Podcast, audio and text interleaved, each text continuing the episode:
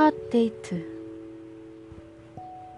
내가 대학에 입학했을 때 한 남자를 만났다. 그 남자는 키가 크고 아름다운 사람이었다. 처음에 그를 봤을 때 나는 전눈에 사랑에 빠졌다. 하지만 그는 매우 인기가 많았기 때문에 그에게 말을 하기 어려웠다. 그렇게 시간이 흘러 여름 방학이 다가왔다. 나는 방학이 시작하기 전에 그와 꼭 한번 말을 해봐야겠다고 결심을 했다.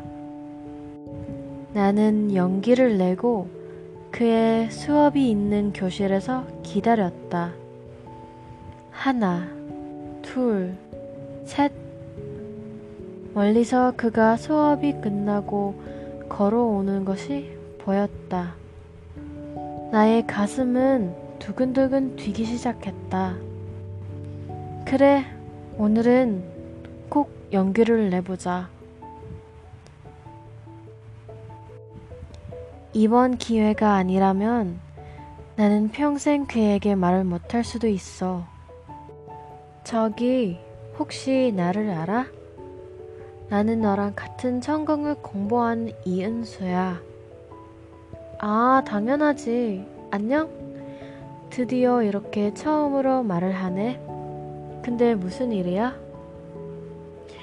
아, 그냥 방학이 시작되기 전에 너에게 말을 하고 싶어서 혹시 시간이 괜찮다면 나와 함께 점심 먹을래? 어? 아, 그래. 어, 근데 어떡하지? 내가 지금 이 수업 후에 바로 수업이 있어서 혹시 괜찮다면 나중에 먹을 수 있을까? 알았어. 아, 나는 네가 수업이 있는지 몰랐어. 수업 열심히 들어. 방학 잘 보내고. 가슴이 아팠다. 수업이 있어서 가야 한다는 민호의 말은 핑계 같았다. 물론 진짜로 수업이 있을 수도 있겠지만 그냥 가슴이 아팠다. 나는 실망을 하고 울면서 집에 돌아왔다. 아무것도 하기 싫었기 때문에 그냥 침대에 누워 있었다. 하지만 바로 그때였다. 핸드폰이 울렸다. 아, 누구지?